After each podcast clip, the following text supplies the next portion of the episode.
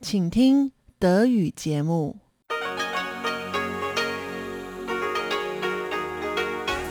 Hier ist Radio Taiwan International. Herzlich willkommen zum 30-minütigen deutschen Programm von Radio Taiwan International. Am Mikrofon begrüßt Sie Tatjana Romig. Folgendes haben wir heute am Donnerstag, den 22. Juli, für Sie im Programm. Zuerst die Nachrichten des Tages. Darauf folgt Taiwan 3D mit Lukas Klipp. Heute mit einem Beitrag über das traditionelle Puppentheater in Taiwan. Und zum Abschluss rund um die Insel mit Elon Huang. Heute mit dem dritten und letzten Teil des Gespräches mit der ehemaligen Fußballnationalspielerin Petra Landers über ihre Teilnahme beim legendären Turnier 1981 in Taipei. Und nun zuerst die Nachrichten.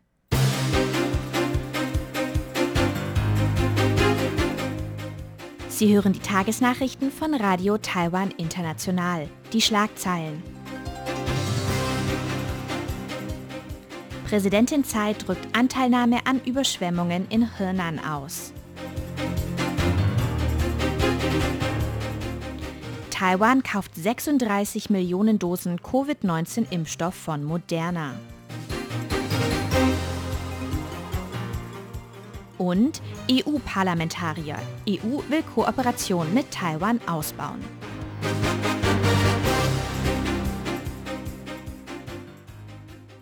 Die Meldungen im Einzelnen. Präsidentin Tsai drückt Anteilnahme an Überschwemmungen in Henan aus. Taiwans Präsidentin Tsai Ing-wen hat ihre Anteilnahme an Überschwemmungen in der Provinz Henan in China ausgedrückt. Die Anteilnahme des Präsidialamtes erklärte der Sprecher des Präsidialamtes Javier Zhang am gestrigen Mittwoch. Gestern kam es in der zentralchinesischen Provinz Henan, insbesondere in der Stadt Zhengzhou, nach starken Regenfällen zu Überflutungen und Hochwasser. Mindestens 25 Todesfälle wurden bestätigt, viele in einer überschwemmten Metro. Präsidentin Tsai sprach den Familien der Verstorbenen ihr Beileid aus. Sie hoffe, dass die betroffenen Gebiete sich schnell von den Flutschäden erholen werden. Das Taiwan-Büro des chinesischen Staatsrats bedankte sich für die Bekundung der Anteilnahme und für Spenden für Betroffene von taiwanischen Unternehmen. Dieses Jahr haben Politiker auf beiden Seiten der Taiwanstraße ihre Anteilnahme an Katastrophen bekundet. Nach dem schweren Unglück des Taroko Express im April dieses Jahres drückte der Generalsekretär der Kommunistischen Partei Chinas, Xi Jinping, ebenfalls sein Beileid aus. Präsidentin Tsai dankte ihm für die Anteilnahme. Taiwan kauft 36 Millionen Dosen Covid-19-Impfstoff von Moderna. Taiwan hat Kaufverträge für weitere 36 Millionen Dosen des Covid-19-Impfstoffes von Moderna abgeschlossen. Das gab Taiwans Regierung heute bekannt. Der Kauf von 36 Millionen Dosen des Impfstoffes von Moderna ist Taiwans bisher größter Impfstoffkauf. Eine Million Dosen Impfstoff soll im vierten Quartal dieses Jahres eintreffen. Die restlichen 35 Millionen Dosen Impfstoff werden in 2022 und 2023 geliefert. Die neuen Kaufverträge mit Moderna beinhalten Impfstoffkandidaten der zweiten Generation, die besser vor Mutationen des Coronavirus schützen sollen. Der Impfstoffkauf wurde auch aufgrund der Notwendigkeit von Boosterimpfungen getätigt, so die Regierung. Bisher hat Taiwan 8,9 Millionen Dosen Covid-19-Impfstoff der Marken Moderna und AstraZeneca aus Bestellungen und aus Spenden der USA und Japans erhalten. Außerdem haben die Technologieunternehmen Foxconn und TSMC sowie die buddhistische Tzu Chi Stiftung Kaufverträge über jeweils 5 Millionen Dosen des Impfstoffes von BioNTech unterzeichnet. Diese Impfstoffe werden dann an Taiwans Regierung gespendet. Leichter Anstieg der Covid-19-Neuinfektionen. Mit 30 lokalen Covid-19-Neuinfektionen hat Taiwans Epidemie-Kommandozentrum heute einen leichten Anstieg der Fallzahlen gemeldet. Taiwans Gesundheitsminister Chen Shih-chung sieht die Lage trotz gestiegener Fallzahlen unter Kontrolle. 20 der 30 Neuinfektionen befanden sich zum Zeitpunkt des positiven Tests bereits in Quarantäne. In vier weiteren Fällen ist der Ursprung der Infektion bekannt. Außerdem wurden heute vier weitere Todesfälle im Zusammenhang mit Covid-19 gemeldet. Damit steigt die Zahl der Verstorbenen seit Beginn der Pandemie auf 782. Zudem wurden drei importierte Covid-19-Fälle von Reisenden aus den USA, China und den Vereinigten Arabischen Emiraten registriert. Bezüglich einer Herabsetzung der Pandemiewarnstufe sagte Gesundheitsminister Chen, Bezüglich der Strategie, wir werden natürlich Präventivmaßnahmen etc. haben, die beim Öffnen beachtet werden müssen. Wir werden außerdem unsere Reaktionsfähigkeit steigern. Wenn es irgendwo Probleme gibt, müssen wir sehr schnell reagieren. Dann wird der Ausbruch nicht so groß werden.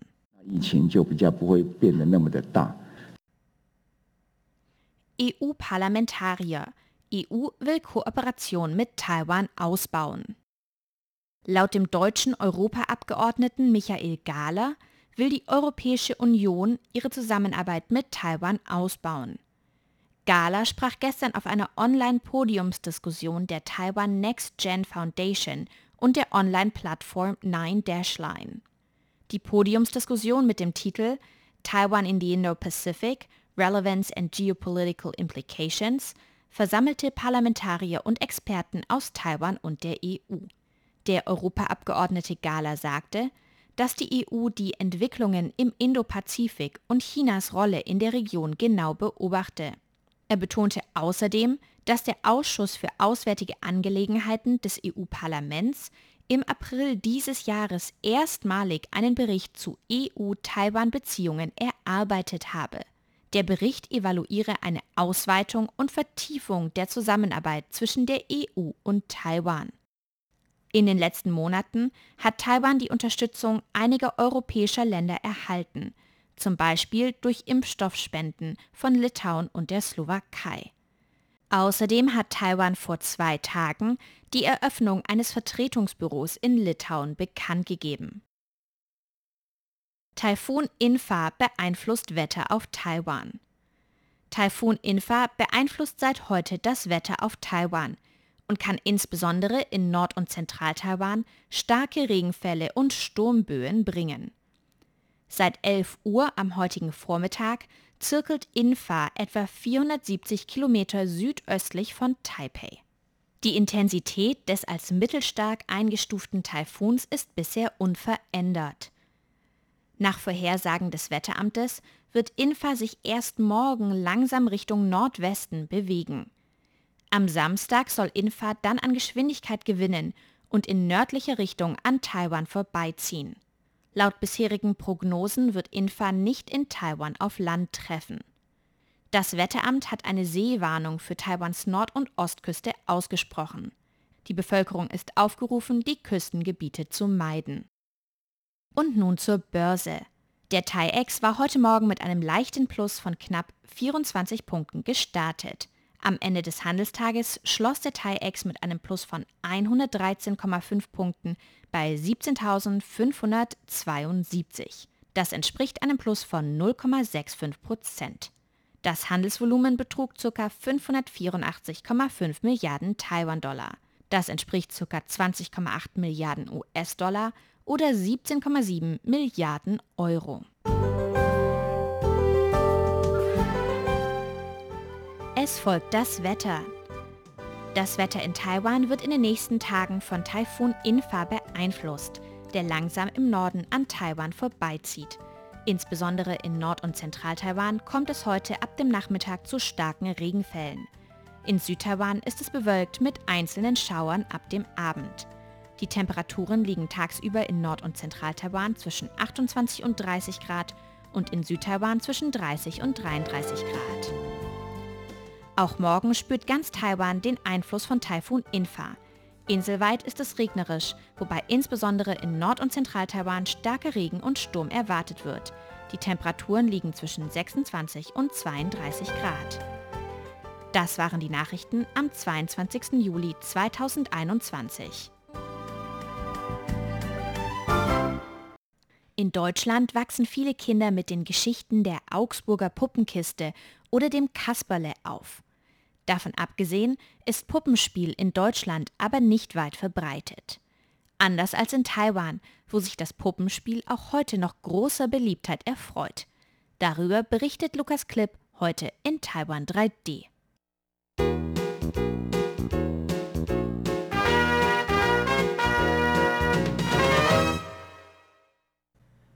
Vor vielen Jahrhunderten reisten chinesische Siedler von der Provinz Fujian nach Taiwan und brachten den Hokkien-Dialekt mit sich, welcher nun als taiwanisch bezeichnet wird. Neben vielerlei Kulturgütern brachten die Siedler damals auch die Tradition des Puppenspiels nach Taiwan. Asiatisches Puppentheater hat eine lange und umfassende Geschichte vorzuweisen.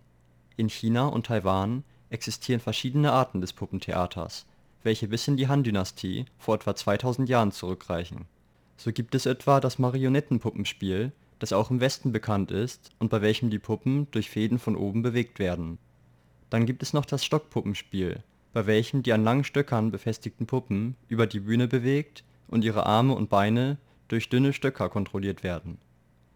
Beim Schattenpuppenspiel, welches inzwischen vor allem in Indonesien verbreitet ist, werden die Schatten von Figuren aus Leder auf ein belichtetes Tuch geworfen.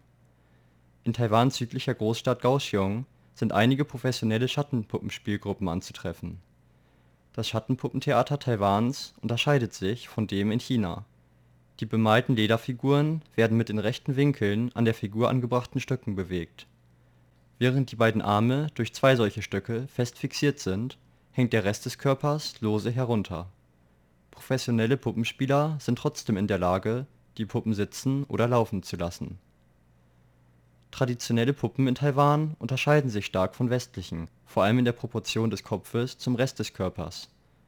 Die Köpfe von taiwanischen Puppen sind deutlich kleiner als westliche, wodurch die Körperproportionen der Puppe menschenähnlicher wirken. Das stellte sich in der Vergangenheit als Nachteil heraus, als die Puppenschauspiele noch live vor öffentlichen Menschengruppen dargeboten wurden. Denn ein kleiner Kopf bedeutete, dass etwas weiter entfernt stehende Betrachter das Gesicht der Puppe nicht gut erkennen konnten die beliebteste Form des Puppenspiels in Taiwan ist das Budai-Shi, in welchem Puppen wie ein Handschuh auf der Hand getragen und bewegt werden. Gelehrte nehmen an, dass diese Form des Puppenspiels im 18. Jahrhundert in den Küstenregionen Chinas seine Anfänge fand, bevor es sich schließlich durch chinesische Immigranten etwa in Taiwan, Singapur und Indonesien verbreitete.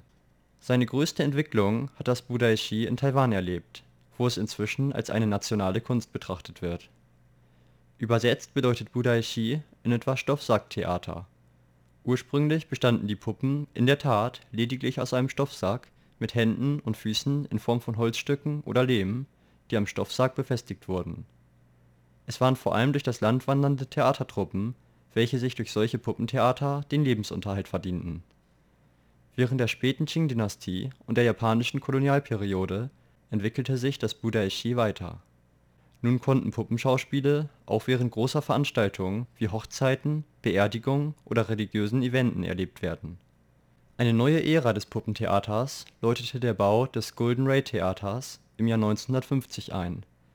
Die Puppen, die in diesem Theater verwendet wurden, waren größer und auch ihre Farben, Kleidung und Haarstile unterschieden sich von traditionellen Puppen. Um die Performance prachtvoller zu machen wurden während der Auftritte dunkle Lichter und Feuerwerke dargeboten. Auch ausländische Filme und Musik wurden mit dem Puppentheater kombiniert. Dieser neue Stil des Budaishi verhalf ihm zu neuer Beliebtheit in der Bevölkerung. Als in den 1960er Jahren das Fernsehen nach Taiwan kam, konnte man nun auch dort immer mehr Puppentheater zu sehen bekommen. Der Puppenmeister Huang Junxiong begann, Puppenspielfernsehsendungen auf Taiwanisch zu produzieren im Jahr 1971 begann seine Sendung Der gelehrte Schwertkämpfer, welche ein landesweiter Hit wurde und über drei Jahre lief, als sie von der Regierung abgesetzt wurde. Als Grund wurde genannt, dass die Sendung die Bürger von der Arbeit ablenke und somit der Wirtschaft schaden würde. Doch es ist zu vermuten, dass politische Gründe eine größere Rolle spielten. Denn zu dieser Zeit promovierte die Kuomintang-Partei in Taiwan die chinesische Sprache weshalb fast alle Unterhaltungssendungen im Fernsehen lediglich auf Chinesisch ausgestrahlt werden sollten. Die Puppentheatersendung mit ihrer taiwanischen Sprache war der Regierung somit ein Dorn im Auge. Interessanterweise gab es auch schon während der japanischen Kolonialzeit in Taiwan ähnliche Propaganda zu beobachten. Zu jener Zeit wurde der taiwanischen Bevölkerung vorgeschrieben, auf Japanisch zu sprechen und die japanische Kultur zu verinnerlichen. Was das Puppentheater anging, so kam es während dieser Zeit nicht selten vor, dass man den Puppen japanische Kimono-Gewänder anzog und die Geschichten auf Japanisch vortrug. Allerdings nur, bis die Regierungsbeamten den Saal verlassen hatten, woraufhin schnurstracks die Kimonos durch traditionelle Budaeshi-Gewänder ausgetauscht und das Stück auf Taiwanisch fortgesetzt wurden. Im Jahr 1982 fand die Sendung Der gelehrte Schwertkämpfer schließlich wieder ihren Weg zurück ins Fernsehen. Die Söhne Huangs trugen das Erbe ihres Vaters fort und gründeten im folgenden Jahr die Firma P. International Multimedia. Die Firma errichtete das größte Puppentheater auf der Welt und bediente sich neuer Techniken wie etwa 3D-Animationen, um das Puppenspiel in eine neue Dimension zu bringen. Die Puppentheater-DVDs werden noch immer landesweit in Minimärkten verkauft und die Puppenfiguren sind auf allerlei Produkten wie Shampoo oder Alkohol zu entdecken. Auch im Fernsehen werden die Puppenspiele noch regelmäßig ausgestrahlt. Der Erfolg Pilis führte zu einem Wiederaufleben des Budaeshi in Taiwan. Auch heutzutage wieder geben Theatertruppen ihre Puppenspielkünste in Tempeln und öffentlichen Plätzen zur Schau, so wie es vor 100 Jahren der Fall war. Die verwendete Sprache ist meist noch immer Taiwanisch. Doch es haben sich auch neue Gruppen gebildet, welche es sich zum Ziel gesetzt haben, das Budaeshi auf neue Wege auf der Welt zu verbreiten. Eine solche Gruppe ist die Gudu Puppentheatergruppe. Gudu wurde im Jahr 2000 von Huang Guanwei gegründet. Die Inhalte der Aufführung der Gruppe basieren oft auf historischen Ereignissen in Taiwan und werden im Fernsehen oder im Internet auf Taiwanisch mit chinesischen und englischen Untertiteln ausgestrahlt. Ziel der Gruppe ist es, dem Publikum durch traditionelle Budaeshi-Puppen die Geschichte und Kultur Taiwans näherzubringen. Da heutzutage nur noch wenige Menschen bereit sind, für mehrere Stunden einem Puppenspiel in einem Tempel beizuwohnen, versucht Gudu, das Publikum durch die Verwendung moderner Musik, Spezialeffekten und Computergrafiken anzulocken. Die Gruppe ist auch international aktiv und performte etwa bereits in Thailand und Japan. Es wurden mehrere Maßnahmen ergriffen, um die Tradition des Puppenspiels im Volk aufrechtzuerhalten. Jährlich im Oktober wird in der Stadt Yulin ein Puppenfestival abgehalten. Viele Grund und Mittelschulen werden außerdem dazu ermutigt, den Kindern die Kunst des Puppenspiels beizubringen. Obwohl das Puppenspiel ursprünglich nur ein Beruf für Männer war, gibt es zunehmend auch mehr Frauen, welche die Kunst ausüben. Weiterhin gibt es in ganz Taiwan mehrere Museen, welche dem Puppenspiel gewidmet sind. Ein Beispiel ist das Taiwan Theatermuseum in Ilan, in welchem in drei Stockwerken Puppen, Kostüme und Informationen über die Geschichte des Puppenspiels sowie verschiedene Formen des Puppenspiels in chinesischer und englischer Sprache erklärt werden. Auch in deutschen Kreisen findet das taiwanische Puppenspieltheater langsam Verbreitung. Ein junges Beispiel dafür ist die Kollaboration zwischen der taiwanischen Puppenspieltruppe Puppet and its Double mit dem Deutschen Figurentheater Tübingen, welche dieses Jahr im April in der taiwanischen Stadt Taichung ein Puppenschauspiel aufführten die Aufführung war das Ergebnis einer drei Jahre andauernden Zusammenarbeit zwischen den beiden Theatern. In den Schauspielen wurden vor allem östliche und westliche Geschichten und Sagen behandelt.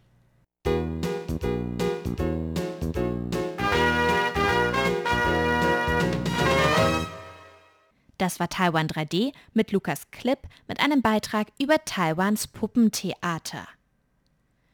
In den vergangenen zwei Wochen sprach Elon Huang in Rund um die Insel mit der ehemaligen deutschen Fußballnationalspielerin Petra Landers. Petra Landers war Teil des deutschen Teams des SSG 09 Bergisch Gladbach, das 1981 in Taipei an der inoffiziellen Frauenfußball-Weltmeisterschaft teilnahm. Im dritten Teil des Interviews spricht Petra Landers über ihre Rückkehr nach Taiwan im Rahmen der Dreharbeiten zum Dokumentarfilm Das Wunder von Taipei und ein Wiedersehen mit alten Freunden. Rund um die Insel. Herzlich willkommen zu der heutigen Ausgabe von Rund um die Insel. Am Mikrofon begrüßt Sie Ilon Huang. Heute geht es weiter mit meinem Gespräch mit der ehemaligen Fußballnationalspielerin Petra Landers, die 1981 mit der legendären Frauenmannschaft vom SSG 00 Bergisch Gladbach an einem internationalen Fußballturnier in Taiwan der damaligen inoffiziellen Weltmeisterschaft teilnahmen. Im heutigen dritten und letzten Teil unseres Gespräches wollte ich noch wissen, wie sich die Spielerinnen heute fühlen. Sind sie eher verbittert über die Behandlung, die sie damals erfahren haben, oder eher stolz über das, was sie erreicht haben? Verbitterung gar nicht, mhm. ähm, weil das legt man ja auch mit der Zeit ab. Also bei mir ist es so, ich habe Fußball gespielt, weil es meine Leidenschaft ist. Ob links oder rechts Leute sind, die dagegen sind, hat mich gar nicht interessiert. Es wollten mich auch im, so vom Job her äh, der eine oder andere rauswerfen oder mich auch nicht zu der Europameisterschaft lassen, weil es, es wäre nicht gegangen. Mein erster Chef hat gesagt, so, du musst dann und dann arbeiten. Und ich habe dann gesagt, nein, geht nicht, ich habe ein Spiel. So, dann, er hat nachher gesagt, unsere Wege trennen sich jetzt hier, weil es geht so nicht, was du, wenn du mir sagst, du kannst nicht arbeiten. Oder 89 bei der Europameisterschaft hier im Lande. Da hat mein Chef wirklich gesagt, Petra, du kannst da nicht hin, weil ich zur Kur fahre. Und da habe ich gesagt, okay, du kannst zur Kur und ich kündige hiermit, dann haben wir beide unser Vergnügen. Ich hätte mir sowas nicht nehmen lassen. Mhm. Also ich bin meinen Weg gegangen. Ich, ähm, da konnte keiner reinreden. Und so sind wir alle damit umgegangen, weil es war unsere Leidenschaft. Wir, wir haben kein Geld damit verdient, aber trotzdem war es uns wichtig, dieses Spiel spielen zu können, weil das konnte uns keiner nehmen. Ja. Und so sind wir auch überall aufgetreten. Wir waren vom Trainingsstand her und auch vom, vom Spielerischen her professionell aufgestellt durch unsere Trainerin Anne Trabant. Die hat uns wirklich professionell trainiert. Und dementsprechend bekommt man dann ein Auftreten, wo man auch sagen kann, hey Leute, ich ziehe das hier durch, da könnt ihr, könnt ihr hier ähm, meckern oder auch nicht, das ist egal, das interessiert uns gar nicht. Und insofern würde ich mich nie ähm, ärgern, heutzutage oder damals auch nicht, wenn da welche jetzt wirklich gegen uns waren. Wäre verschwendete Zeit gewesen mhm. und Energie, ja. ja.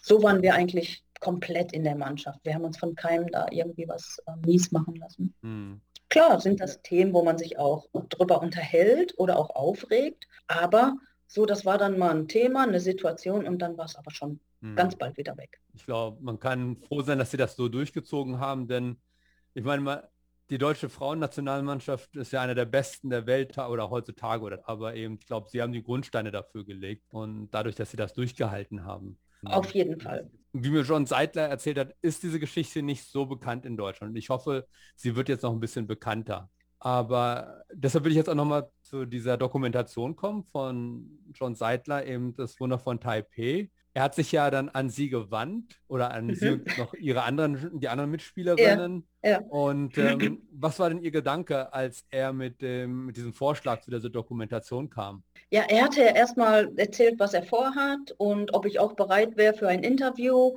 Und dann habe ich sofort gefragt, und wann fliegen wir dahin? wann fliegen wir nach Taiwan? ja.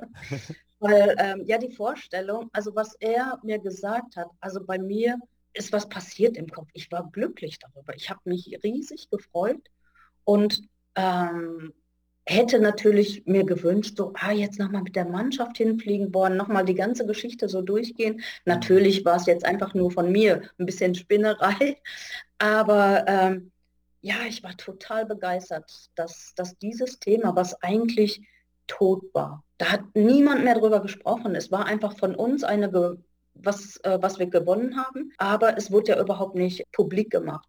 Und dann kommt jemand, ruft an und sagt, er möchte eine Dokumentation darüber machen. Ja, ich war mehr als glücklich und ähm, ich war, ja, als er dann sagte, so, ja, dann er, er fliegt auch mit einer Kamerafrau rüber und er wollte ja eigentlich die Trainerin mitnehmen. Und ähm, ja, aber die wahrscheinlich fliegt sie nicht mit. Und ich sage, hm, warum nicht? ja, ich würde sofort fliegen, wenn ich die Möglichkeit hätte. Weil ich habe Freunde auch in Taiwan. Und für mich ähm, war es dann natürlich auch der Gedanke, ach, die kann ich dann auch mal wieder sehen. Ja, alles nochmal wieder, ja, drüber nachdenken zu können. Es, es, es lief dann schon ein Film bei mir im Kopf ab. Und dann hat es ja. tatsächlich geklappt. Sie sind alle nach Taiwan gekommen. Also nicht, nicht, nicht Ihre Mannschaft, sondern Sie, John Seidler und Frau Weißler, die Kamerafrau. Mhm, genau. Ja. Ähm, mhm. Und ja, was war das dann für ein Gefühl, als Sie dann in Taipei landeten? War das das erste Mal Erst seit 84, 87, dass Sie wieder hier waren? Nein, zuerst einmal hatte er mich ja dann irgendwann angerufen und hat gesagt, Petra, wenn du möchtest, kannst du mitfliegen. Mhm. Er hat es durchgekriegt und ich dann, wow, na klar, hey, super. Mhm. Und als wir dann in Taiwan ankamen, ich habe Freunde in Taiwan, ich war, denke mal, insgesamt mit dem Fußball sieben oder acht Mal in Taiwan. 87, ja 87 habe ich eine Freundin kennengelernt dort und mittlerweile hat oder sie hat dann auch eine Familie gehabt und äh, wir sind wir haben eine richtig tolle Freundschaft. Es sind Taiwanesen mhm. und äh, mit drei Söhne und äh, ja, wir haben uns oft gesehen, weil ich immer wieder hingeflogen bin. Es war für mich wichtig, ähm, oder es ist auch immer wieder schön für mich, in den anderen Ländern Freunde zu haben, die man auch besuchen kann oder die mich mal besuchen. Das gehört für mich auch zum Fußball. Und ich liebe diese Insel. Also ich bin auch schon mit denen überall gewesen, habe die Insel schon auskundig gemacht. Es war, es ist und bleibt eine schöne Insel, wo ich immer wieder gern hinfliege. Mhm. Und als ich dann da war, war für mich der erste Gedanke, die Freundin zu besuchen. Ne? Die wusste nicht, dass ich komme. Und dann habe ich sie überrascht, sie hat ein Fotogeschäft in Taipei. Aha. Und dann habe ich mich reingeschlichen und sie stand mir im Rücken zu mir. Dann hat sie sich gedreht und dann... Es war eine riesengroße Überraschung. Ich habe mich gefreut, die haben sich gefreut. Mhm. Und ja, die Gerüche, man hat sofort wieder, ja, man riecht es sofort, man, man erlebt es sofort. Taiwan ist Taiwan. Die Luft, die Gerüche, ja. einzigartig. Also Sie haben sich ein bisschen besser akklimatisiert als beim ersten Mal. Ja, ja, das auch auf jeden Fall. Und jetzt, wenn als Sie dann mit John Seidler umhergezogen sind, um die, um die Filmaufnahmen mhm. zu machen und so weiter, hm, haben Sie dann äh, das Fußballstadion zum Beispiel, existiert das heute noch? Das ja, aber in diesem alten, was jetzt in Taipei stand, waren wir nicht drin. Leider. Ich weiß gar nicht, was da war, warum wir da nicht rein konnten. Aber halt, ich habe es gesehen und wenn man ja durch die Straßen fährt, das sind ja die Erinnerungen, diese ganzen Tempel wieder zu sehen. Die Erinnerungen von diesem ersten Turnier kommen immer wieder, die sind immer präsent. Mhm. Und man, man denkt dann, ach, waren wir nicht da auch mit der Mannschaft oder da und da? Und ja, es gehört alles, alles zusammen dann. 81 und in welchem Jahr man dann auch immer da ist. Es ist immer wieder ein Erlebnis. Sie haben auch Kontakt dann mit taiwanischen Spielerinnen oder Offiziellen aus der damaligen Zeit äh, aufgenommen während der Dreharbeiten. Ja, das war Tai Ying, die jetzige Trainerin ähm, von den Taiwanesen. Ja, ist ja keine Nationalmannschaft, die sie trainiert. Mhm. Ähm, aber wir sind mit ihr und ihrer Mannschaft sind wir mit dem Bus zu einem Spiel gefahren und haben auch Karaoke gesungen. Das haben die ja so drauf. Ja. Wir waren fürchterlich. Mhm. Bei, bei der Busfahrt. Ja, ja, genau. Das ist ja auch so, so ein typisches Taiwan-Ding. Egal ja. wo man ist, man muss Karaoke singen. Aber es macht Spaß. Es macht Spaß, mit den Mädchen zusammen zu sein und auch ähm, jetzt in dem Fall mit Tai Ying ähm, einfach über alte Zeiten zu reden mhm. und was jetzt wie die Spielerinnen jetzt äh, trainieren können und ihrem Sport nachgehen können. Das war Petra Landers, ehemalige Nationalspielerin und Spielerin des berühmten SSG 09 Bergisch Gladbach.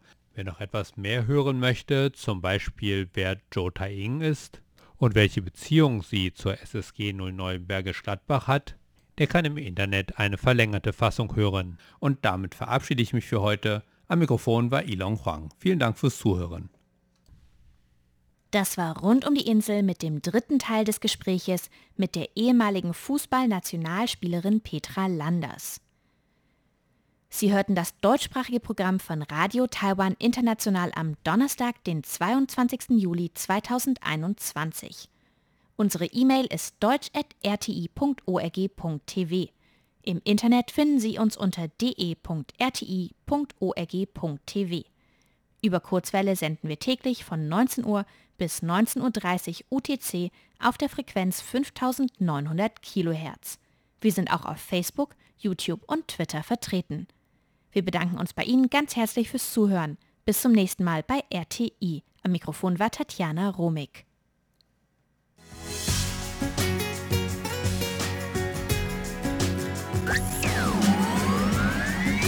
Radio Taiwan, international aus Taipeh.